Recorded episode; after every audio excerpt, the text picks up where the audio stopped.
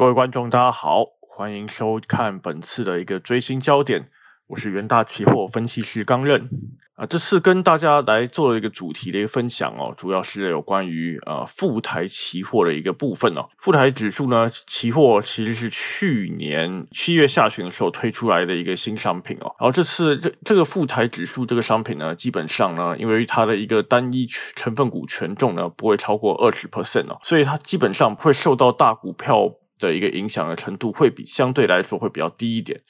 而我们认为呢，富台期其实相当有潜力、有价值，可以投资一个商品哦。所以，我们在这边呢，跟大家稍微解说一下近期我们对于富台期的一个展望，还有以及我们对于近期台湾呃股票市场以及整体那个行情的一个看法。好，那我们事不宜迟，马上开始哦。首先，我们可以看到在第二页的部分，第二页这边呢，其实我们就画出了有关于富台期近期的一个走势哦。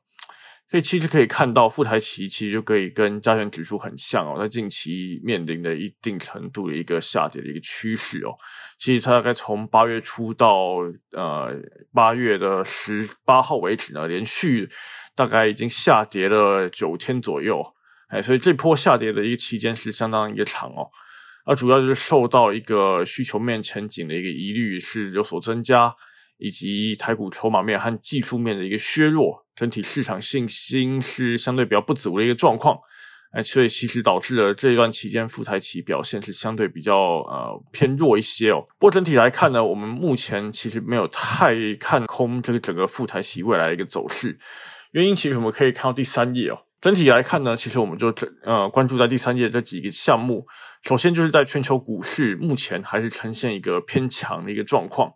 整体资金热潮并没有消退，这边可以从各国央行的一个货币政策呢，大概就可以窥见一二。另外一部分就是在台湾本身呃产业信心的一个部分哦。根据一些数据统计呢，产业信心其实有逐渐的一个回温哦。再加上我们的政府呢，其实也已经开始有规划纾困啊，还有振兴方案的这些内容，其实基本上对于短期内提振市场信心呢，应该是有一定程度的一个作用。在最后一点呢，就有关于半导体产业的一个部分。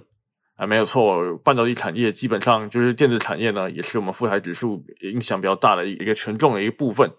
所以基本上在那个我们未来认为呢，半导体产业依然还是有很高好的一个发展空间。再加上那个苹果新机呢的一个期期待的一个一个正面效益呢，基本上应该是可以推动整体半导体产业的一个发展。所以就根据在第三页可以看到这几点哦，我们其实认为呢，在整体资金热潮未退之下呢。复台一个多头呢，基本上还是有机会哦，可以去有介入一个空间。好，那我们就以这三点的一个角度呢，继续往下看。那可以看到第四页的部分，这边其实我们把那个各国近期指数呢的一个累计涨跌的一个状况把它画出来哦。然后我们其实以去年富台期发行的一个日期七月二十号，二零二零年七月二十号为一个基期的一个角度来看，可以发现哦，其实在过去的一段时间内，股市呢还也是受受到一些。乱流的一个影响哦，但整体来看呢，其实基本上各国指数都是稳定向上发展的一个情形，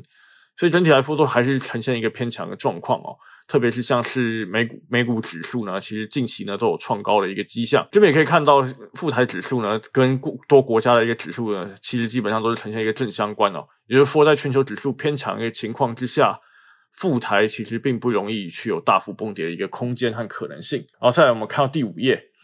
第五页我们举了三大央行的一个资产规模，就是联总会、日本央行和欧洲央行。可以看到，其实基本上他们的一个资产规模近期都还是处于扩大一个阶段。这就意味着是说呢，这些央行呢都还处于宽松政策，而其实短期内呢退出的一个可能性也不是那么高哦，因为毕竟。呃，疫情的一个影响可能还是存在，再加上就业数据还没有完全回温，所以他们对退出这部分还是比较犹豫犹疑一点哦。这基本上呢，其实有助于整体资金面的一个活络。所以，在从外部的角度来看，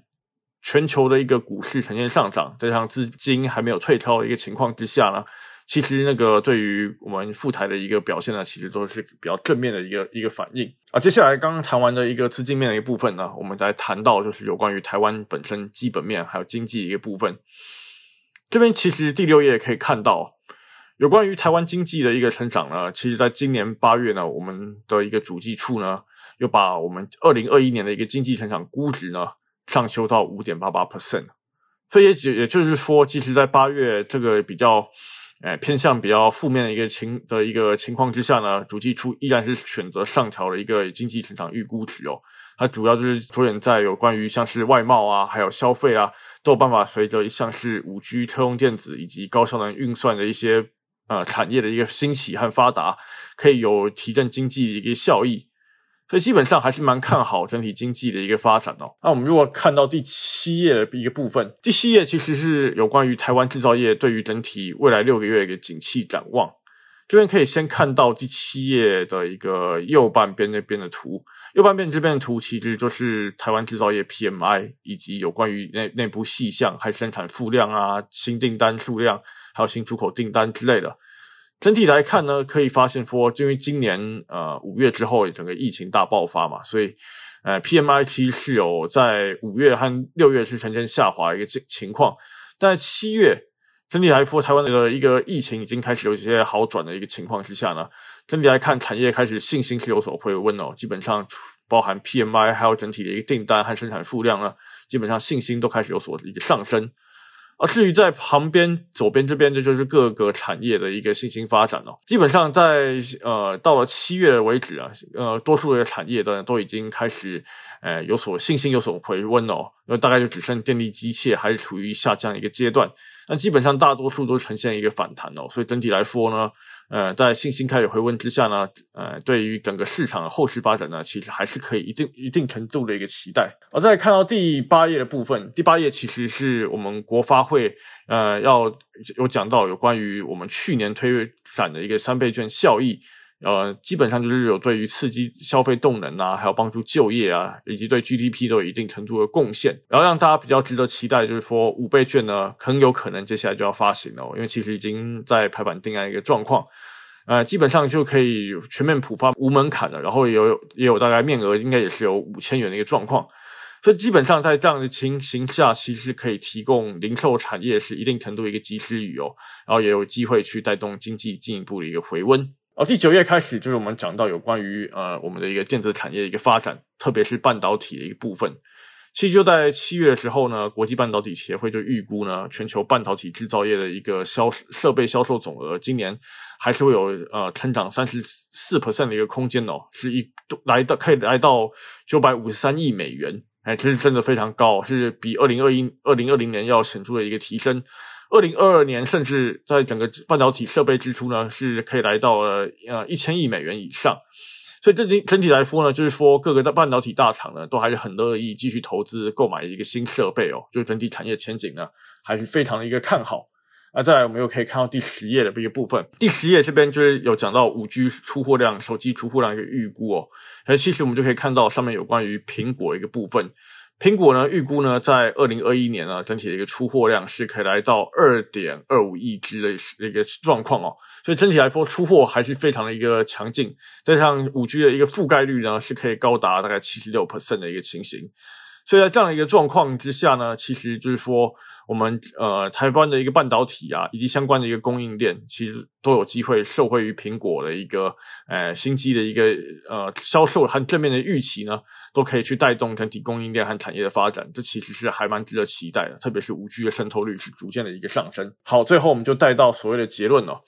整体来看呢，目前呢，我们就认为着眼在三点哦。目前就是在全球股市呢，还表现相当的一个强势，以及台湾经济的一个数据的一个上修，还有我们认为半导体前景的一个一个正面表现，以及在五 G 带动的一个换机潮，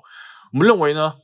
呃，全球股市一个多头行情呢，还是可以持续下去。那副台的一个乱流呢，我们应该是有机会去克服了，特别是在于呃八月十九号的那一天，其实基本上副台已经呈现一个上涨，所以这边我们就是认为。投资人应该是有一个可能可以参与赴台低阶的一个空间。设业是我们的呃附录，就是有关于台指和摩台以及赴台期货的一个比较，这边给各位做个参考。好，就最后再再做一点简单的工商哦，就是希望各位呢也在。